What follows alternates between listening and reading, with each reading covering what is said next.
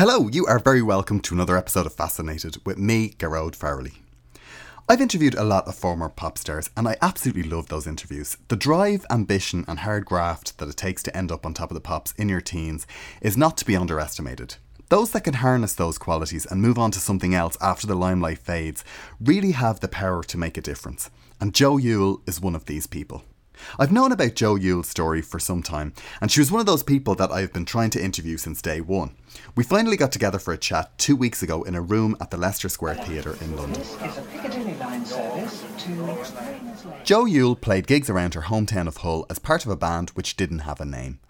On the way to a meeting with a record label, they decided that they needed one and they took their name from a train ticket and they became Cheap Day Return, which is a brilliant name for a band. She continued playing piano and making demos with her friends. One of these friends was her school friend Cheryl Parker. When they left school, they decided to go down to London and try their luck at getting a record deal.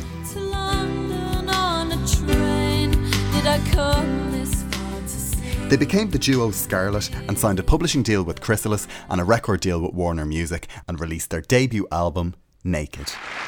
Now it's nice to have it's nice to have really big hit makers here because Independent Love Song has been a, such a great hit for you. Yeah. Now, if you're the same age as me, and even if you don't remember Scarlet, there's no way you got out of the 90s without at some point swaying along to this.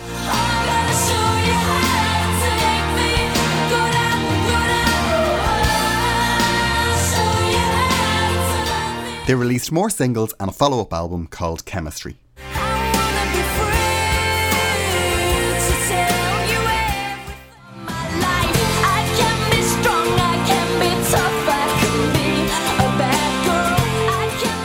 They played live all over Europe and the UK, supporting Wet Wet Wet and Bryan Ferry on major arena tours.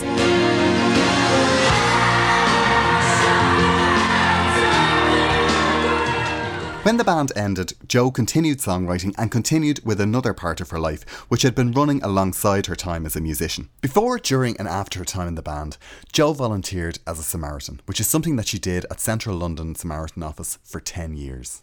She then went on to work at Missing People, a charity whose mission it is to provide a lifeline when somebody disappears. In 2012, having held various posts at the organisation, Jo was promoted to CEO. Jo Youle is chief executive of the charity Missing People. How common are these cases? Well, this case is highly unusual uh, for a child maybe to be abducted, to be taken away is unusual, thankfully. But the scale of she is passionate about the rights of vulnerable children and adults.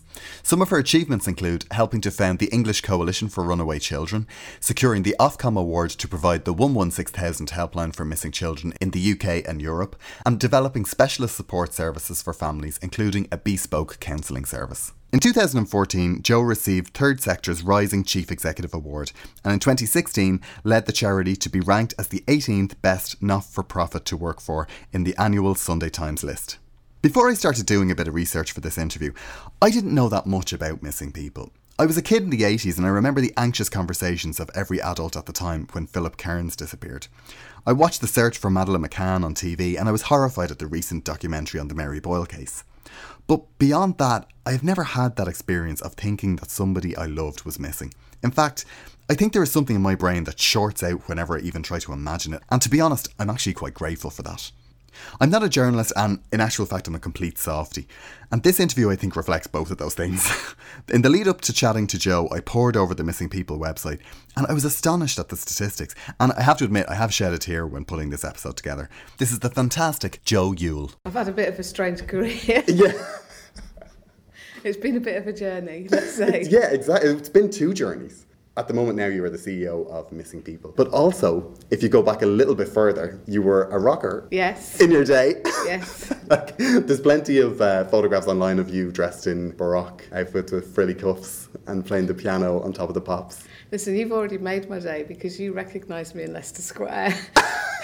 so I thought, well, if you can recognise me from a photo, that's not bad going.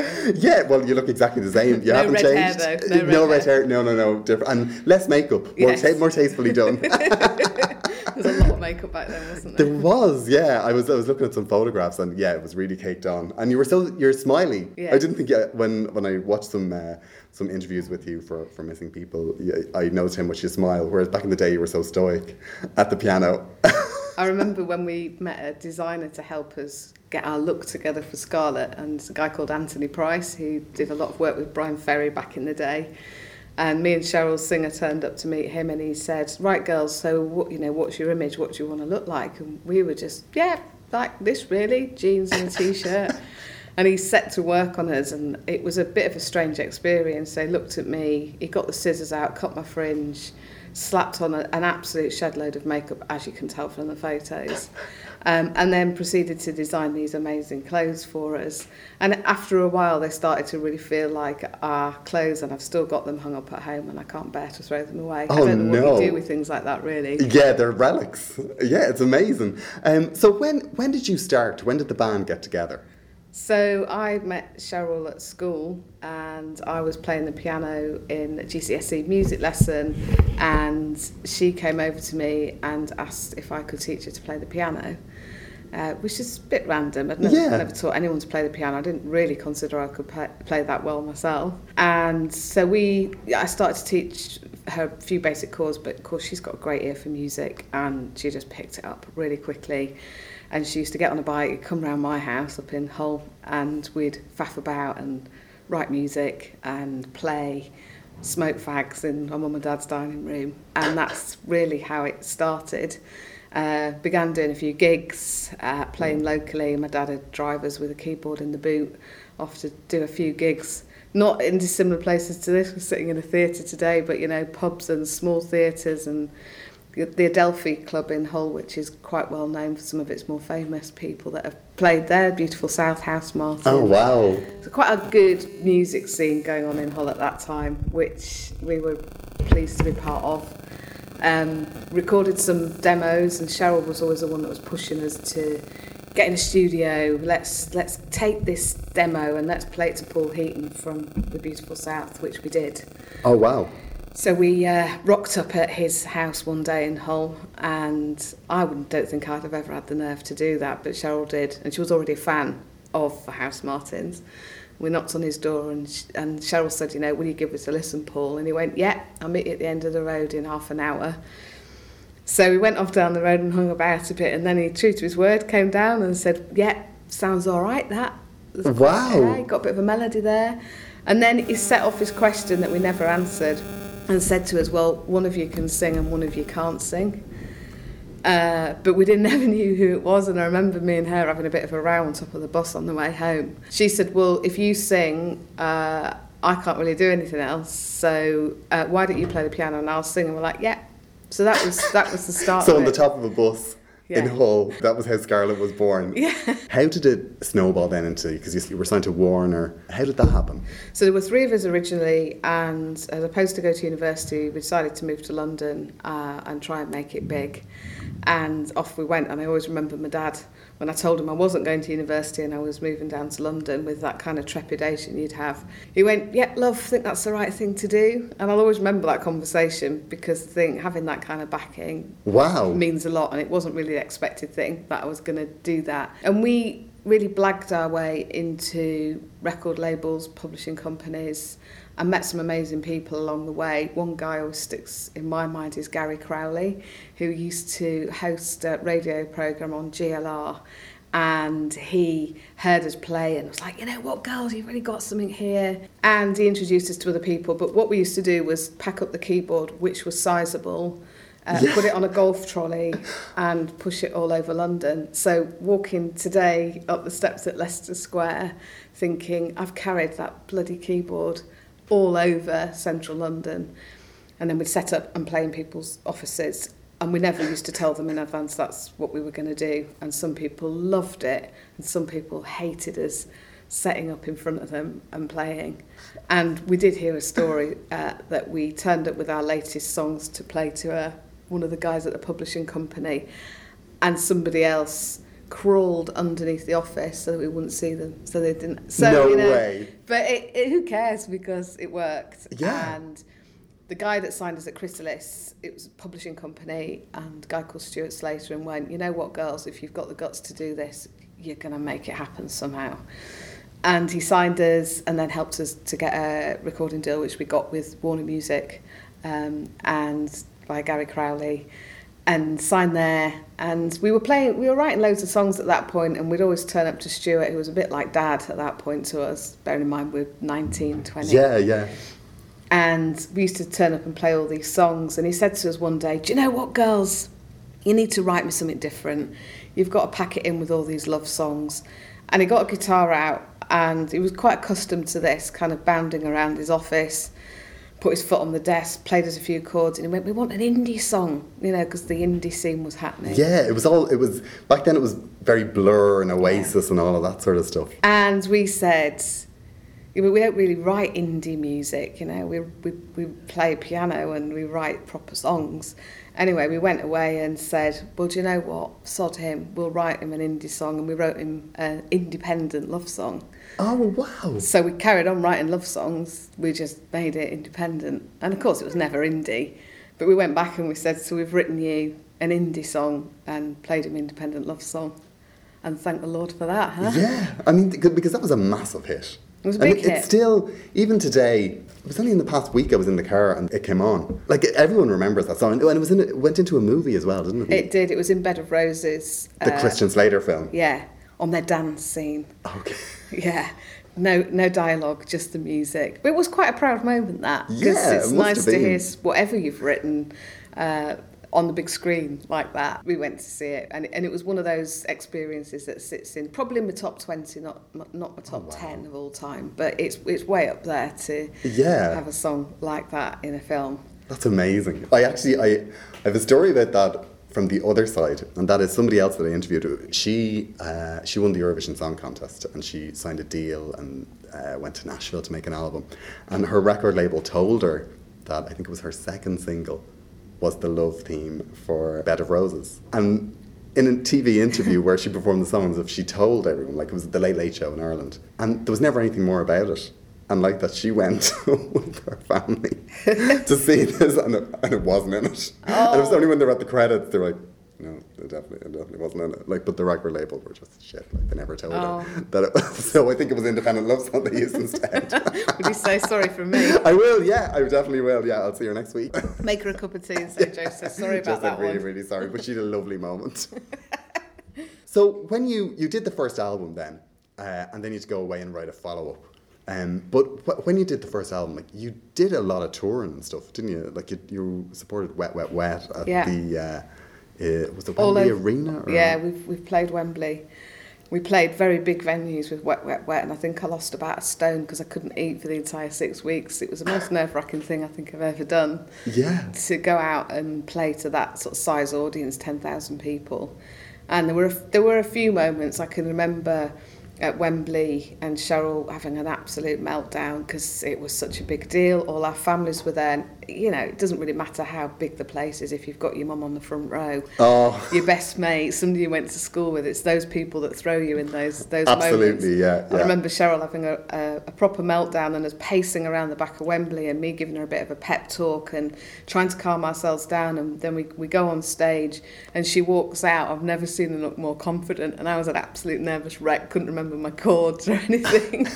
so they've, they've been quite, that was, that was quite a tour to go on. And we also supported Bryan Ferry. And in a way, supporting Bryan Ferry and playing the whole City Hall of course. and yeah. playing Sheffield City Hall, which is where I'm from. Those were absolute top nights, Yeah. and still got the photos of the doing the whole gig, uh, going back to the local hotel, everyone having a few drinks, and back to my mum and dad's where it all kind of kicked off.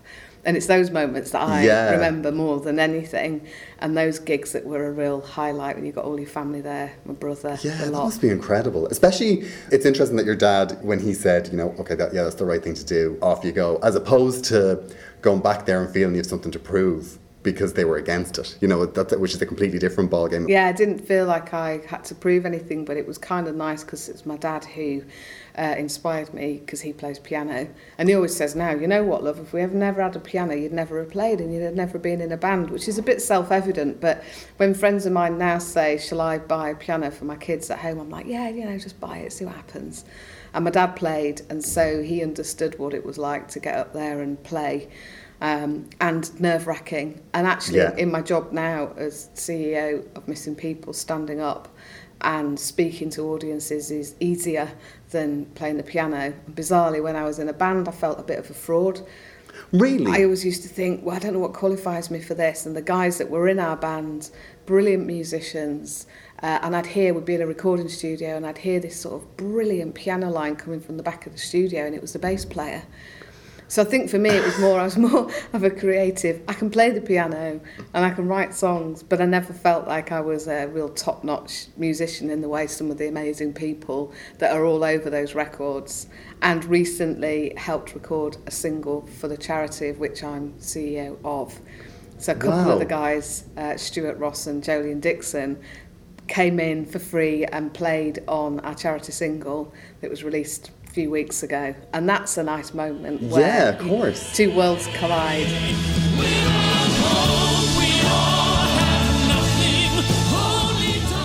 And it was done remotely. I didn't even see them. It's, it's not the same anymore, is it? So they recorded yeah, and were it. you involved at all in the in the single? No, I no. I've not been involved in that, and just supported and let fly within missing people for something like that to happen. Yeah. Very much driven by a colleague and friend of mine, Claire Cook, who said, you know, let's we could do a single and we could release it and we could try and capture something of what it's like for families to have somebody missing. Yeah. And there's nothing more emotive than that. Of course, yeah. Um, but then we brought in loads of friends, and Chesney Hawkes, who's a real pal of uh, ours, came in and sang on that, and other people that I've written with, Rosalie Deighton and Steve Balsamo, and various people came in and sang on that. So there was a real nice moment for me of feeling like life had gone full circle, and Yeah. I was back in that kind of music world again.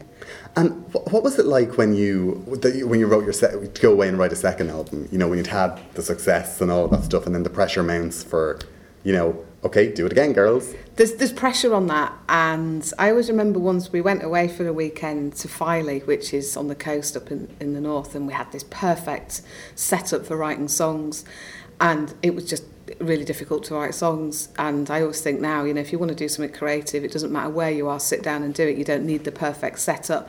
Second album was trickier. Cheryl wanted to write an album that was much more guitar based. So I felt like I got to master the art of playing the guitar on the piano. So trying to Okay. mimic a guitar on the piano, which I think to an extent I did, and uh, the second album certainly stands up, but it never felt to me that it was the heart and soul of Scarlet. It felt Okay. like we'd half written maybe somebody else's album for them rather than our own experience. I think when we were signed to Warner's, we were sent a really early demo of an Alanis Morissette album, her first album, which blew us away and blew lots of people away. It was an amazing album, and I think particularly for Cheryl, she loved it and she wanted to do something that was in that kind of world. Okay. So it felt a long way from where we were as a kind of duo, writing songs on piano and quite naively Yeah, doing that. yeah. And I think that maybe showed in the second album, which didn't have the success, and I didn't expect it to. So my kind of disappointment happened before we released that album because I didn't feel like it had that same vibe that we'd had before. So I am a stereotype because we kind of fell victim to the challenge of a second album and didn't make it happen in that way, and it was sad and Yeah. and an end of an era. I'm, I'm always so curious about when people decide, oh, that's it, it's done. Like, do you is it a case of when you know the record company falls away, or, or do you just Do you know what? Maybe technically yourself? there's a moment in time when that was the case. I can't remember it in that way. It just felt that it was on the decline, and I was glad for the other things that were going on in my life. So I was involved with Samaritans, which actually was my kind of bridge into the now the third sector Yeah. working working in the, in the charity sector. So I'd always been a Samaritan right from when I first came down to London.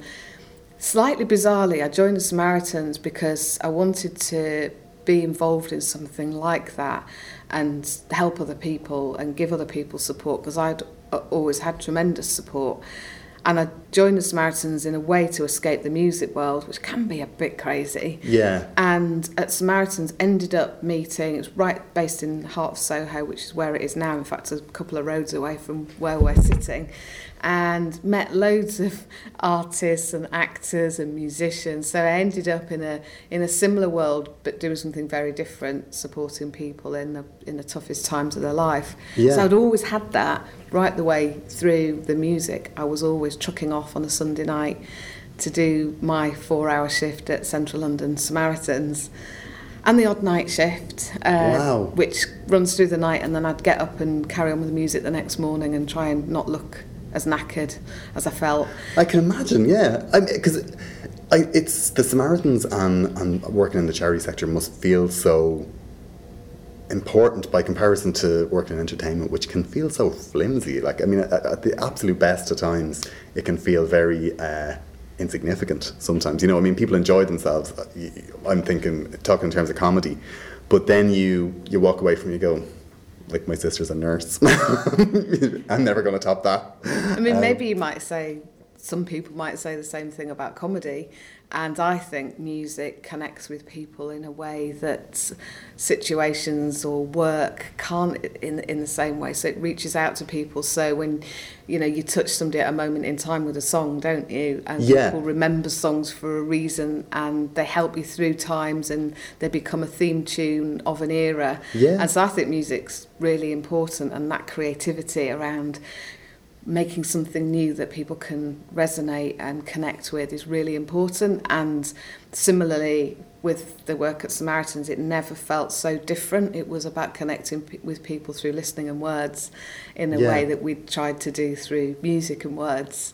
And so creatively and now in uh, my role at Missing People a lot of my job is to try and explain to people what it's like to live with somebody uh, and who's missing, to have them there and not there, not know where they are, and how to convey that and, and get masses of the population to understand what that feels like.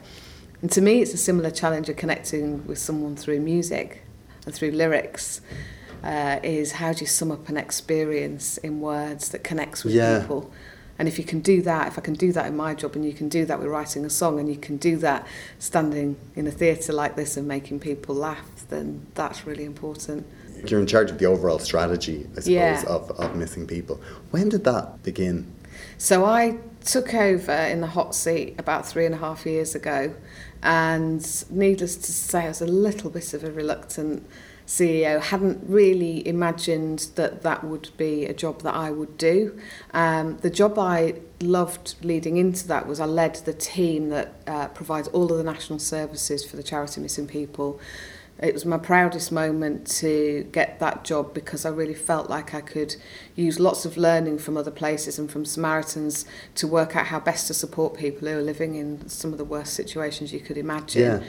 And I was director of services, and then our previous chief exec, Martin, who's a pal, and also I sort of felt dropped me in it a bit, said to me, "What are you thinking of, Jo? I'm off. What what you what's your next step?" And I had no idea what he was on about, and he he said, "Well, you should consider." running leading this organisation so it felt like walking from my office director of services a few months passed in the meantime and all the usual recruitment type stuff but walking from my office into the slightly bigger CEO office was a, was a bit of a moment and um, I really felt what it was like over some chairs. So I looked at the office and I thought, I can't move in that. It doesn't really look like me. And we had these really cool chairs, brightly coloured, that were sitting in reception at Missing People. They were low down, they're quite creative, and I could just see them in this room. So I stood in reception one night, having painted the office pink, because that's our charity colour. And I stood in reception, looked at these chairs and thought, right, I'm going to have them bloody chairs in my office because it feels creative and I want that kind of atmosphere. And I thought, right, who do I ask? And then I had that moment of, I don't need to ask anybody, right? Because It's you. so, so I took the chairs, which are now in my office, and they twizzle round.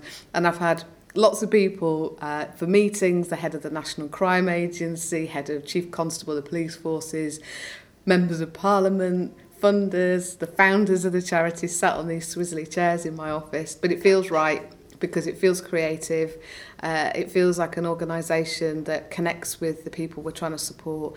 That there's no distinction between the team that supports people, families, and people who are missing, and ourselves, because it could happen to any of us, God Yeah. forbid.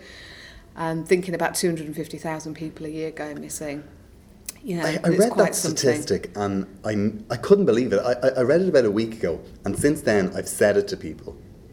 You know, just saying, how, how many do you think? Uh, and it's it's so funny because I said it to a friend over the weekend who said, "Oh, I'd say it's a lot. Like I'd say it's about 2,000. And that's children, isn't it? So in the UK, It- 100, 140,000 children and overall 250,000 people. Thankfully, most people are found within a few days. Although any time you're missing is a time of vulnerability, and there's Yeah. one thing I've learned to be at missing people and to talk to people who are missing, children and adults, is nobody stands up and walks out of their own life lightly. It's not a Yeah. trivial thing. Uh, people will say, and you know, our, one of our patrons is Stephen Fry, who talked about his experience of, of going missing. And he was in the middle of a theatre production, and he said he, he, he wasn't feeling great. He stood up and walked out of the theatre and just kept on walking. He didn't decide necessarily, right, I'm going to go missing, but he just kept on walking. And I think all of us can relate to the Yeah. feeling of things are getting a bit much. I'm going to take a bit of a stroll. I'm going to get some fresh air.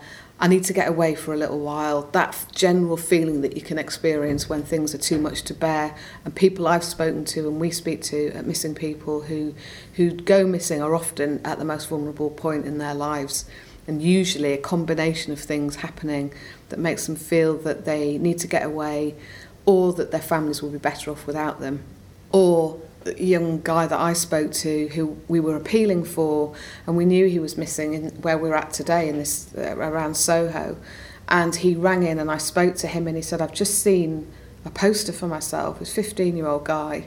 Um, and he said can I just ask who's looking for me? Because I didn't think that there was anybody in my life that would report me missing. And there is that awful thought that to be missing somebody has to miss you and so when you go back to those figures, the 250,000, they're people that have been reported missing, and there are other p- missing people that nobody's reported missing. And so the work that we do to appeal for people and the 24 7 services that we provide, so someone can ring missing people day or night and we'll get through to someone and they're the sort of people you'd, you'd want to speak to in a crisis. They're people that are empathetic, that don't sit in judgment over people. They help, support, they care, they're kind, but they're also really experienced and knowledgeable about the sort of help that is out there and sometimes help link people back with their family. And I've been in that situation of passing a message through to someone, uh, someone's mum, um, saying we've heard from your daughter and is it okay if I pass a message from her and we've relayed messages backwards and forwards and helped them reconnect and it's quite a moment. Yeah, that must be it. Must be so, so amazing. And, but uh, but I saw you speak as well about that. Sometimes when you do pass a message back, the, the people aren't interested. That happens. must be horrendous. And our team are trained to work out if there are safeguarding issues because if somebody leaves home, it might be because there's something going on that's very wrong, that they're very unhappy about, that they're actually unsafe. So it's so important that we explore with someone why did they go missing? What was it about? What was going on for them? And I've passed messages, and our team have, where we spoke to someone also probably at their wits' end, going, you know, I can't cope anymore, and I'm, I'm no longer able to be in touch with my partner or my child, um, and therefore we would then work with the missing person to try and get them other help.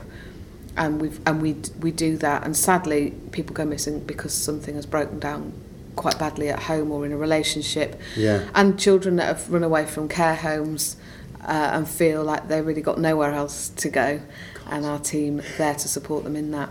Is it very?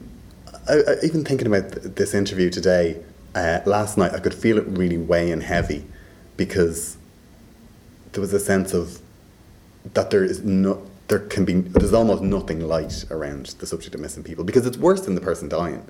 I think if it's a relative that goes missing, it's it is worse because you you you, can't grieve or you know it's just this never ending thing. It, do you find that it is a very Are you always aware of that responsibility? Always. And I remember meeting a family, and they have talked openly about their son being missing. Uh, he's called Matthew. And I went to meet them at their house a few years ago, not long after I'd taken over this job. and met them at the house and talked about Matthew and they shared their experience of, of him being missing. They showed me some of his scrapbooks and photograph albums and one of the lovely stories in that I left on the Friday night, had been there a good couple of hours. It, they were really emotional, so was I, and got on the train. And as I, as I was leaving, Pauline had wrapped me up some biscuits in some foil, and I got on the train back into London, and it was quite late, and I was really hungry, and opened up, and there's some custard creams. And I always think never underestimate the power of a custard cream because Yeah. they thought of me on that night having just poured their hearts out and I've written up that experience into a chapter of a book and and then a few weeks ago they got a call to say that Matthew had been found and he'd been Wow. missing for 6 years. And that's the call that they've been waiting for for all of that time. And the the reason that missing people as an organisation as a service as an ethos is optimistic is that there's always hope Yeah. and families would always say that. And that might be hope that one day they know what's happened to their child or their husband or wife or mum or dad. There's always that hope. And it might be that it's the worst possible outcome for some people. Yeah. That their missing person, unfortunately, has died. And families, some families would say that they just want to know. Yeah. There's a psychological torment in not knowing the outcome. I mean, we're, we're, even with stories, you always want to know the ending. I know. The, the most vivid recollection I have of a missing person is in the 80s. I remember there was a kid in Dublin called Philip Cairns who went missing. And what I remember most about that story is my mother's reaction. I remember, and I remember everyone that the, all the adults spoke about this the whole time. And I remember her warning us, sitting us down and telling us we always have to know where you are. You know, and I- just, I felt, I really felt that anxiety. Everybody wanted to know how that story would end. And even at the moment that the case is developing now. But it's, it's one of those things that I always, as soon as you see Philip or you hear about it, you're just drawn to it immediately because it, it's, it feels so unfinished. And just even reading about him and the heartache that his father's passed away in the time he's been missing. So he never knew, he never had an answer of, of what happened to Yeah. his boy, who would now be in his 40s, I believe. Yeah. And that, I think, to some parents is just excruciating. And the mum that we work closely with saying she will fight to a dying day to find out what happened to her child. The thing that I've experienced in the last few years and the thing that I love about the society that we live in is how much people do care about this. Yeah. So your mum talking about Philip and, and her care and love for you and not wanting that to happen to you and not wanting another family to be in that situation. When we launch appeals for missing children and missing adults, the amount of support we get from people that retweet uh, an appeal that we send out via Twitter, that follow us on Facebook and share appeals in their community, who go out and search when somebody's missing in their community, who support families, who do sponsored runs for the charity, Yeah. to be there with other families. I mean, that's the kind of world I want to live in, and that's the thing that drives me forward Yeah. is to connect with members of the public to help other families that are in that situation. And some people will help through support, some people will make donations to the charity, um, and all of that support means such a lot for families who are missing someone, and also for missing people themselves to know that when you go missing, uh, that people care about that and would want to find you. There's something very kind of emotional about that. It is a real deep sense of humanity about care for another person, somebody that you may never have even Yeah. met.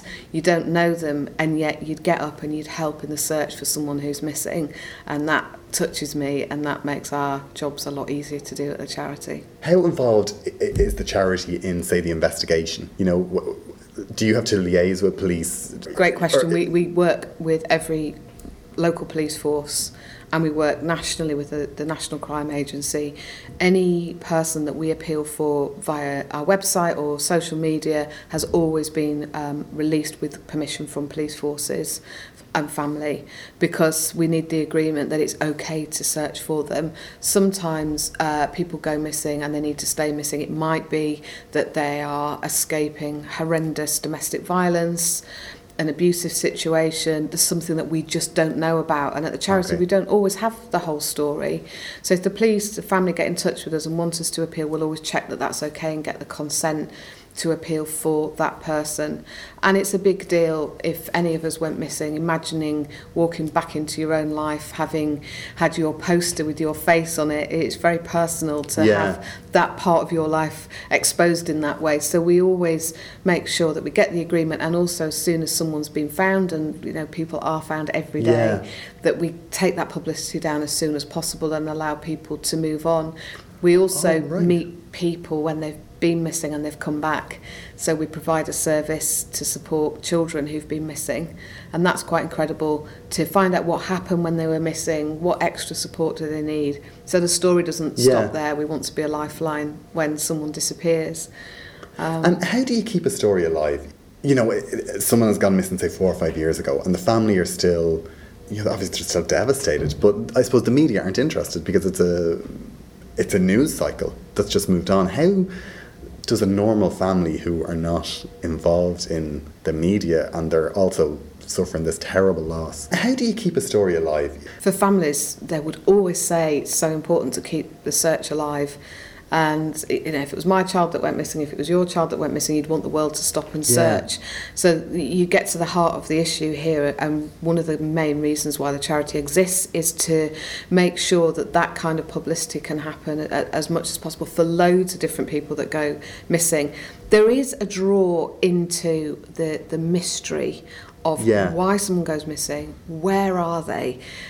We need an end to this story and that's not just families suffering the devastation it's other people too.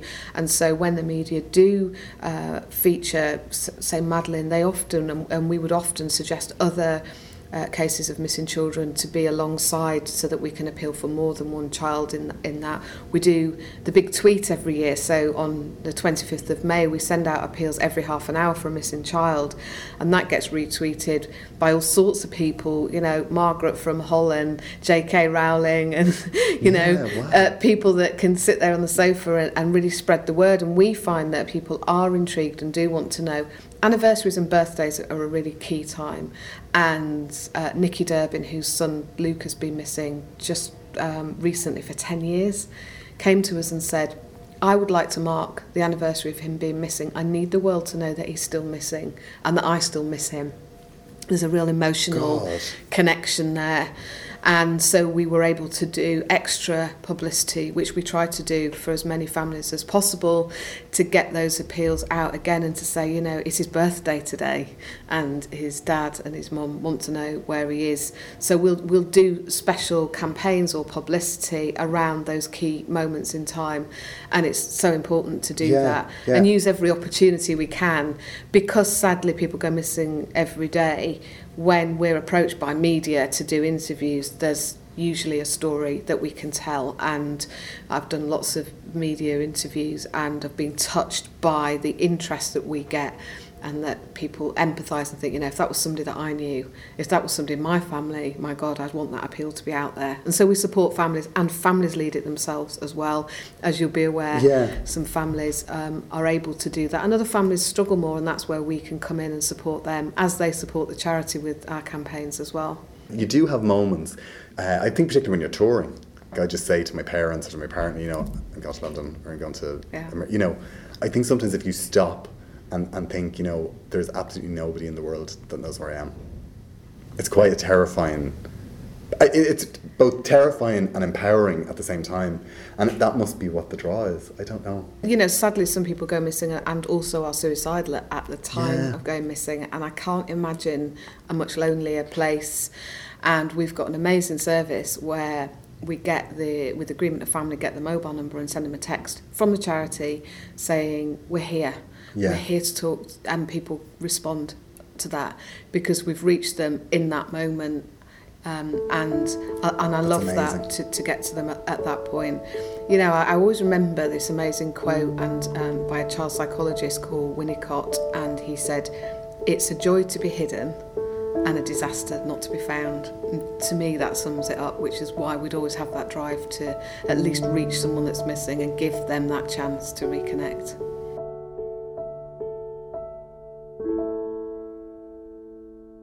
Had some weird, weird moments where life has gone full circle. So really for me to kind of sum this up right at the um, in the last sort of couple of years I had to go um, and be on stage uh, to talk about the charity, and it was with one of our partners at the time called Rock Choir.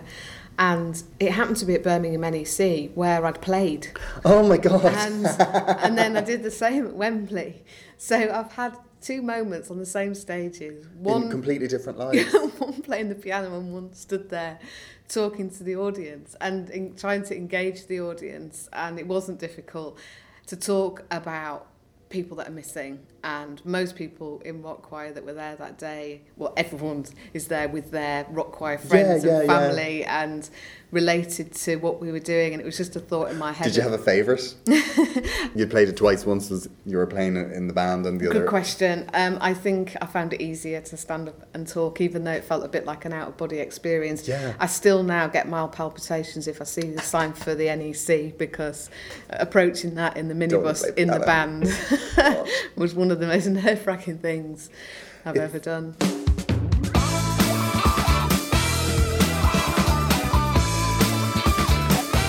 That was the fantastic Jo Youle there. If you would like more information about missing people, you can have a look on missingpeople.org.uk. And if you're not feeling good, make sure you have a chat with somebody.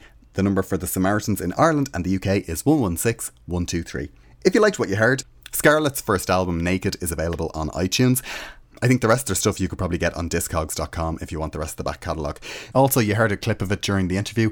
The Missing People charity single, I Hope, is also on iTunes. If you want to get in touch with me, fascinated at headstuff.org or at Gearoid Farrelly on Twitter. And if you like this episode, please share it on all of the socials. My thanks to Jo, to the Headstuff Podcast Network, and to Bunsen Burgers. And also a very special thanks to Rachel Steen, who is Jo's assistant. There will be a live Fascinated podcast recorded at the Cork Comedy Festival in the green room of the Cork Opera House. Uh, further details for that are on corkcomedyfest.com. There will be a new episode soon, and last but not least, very special thanks to you for listening.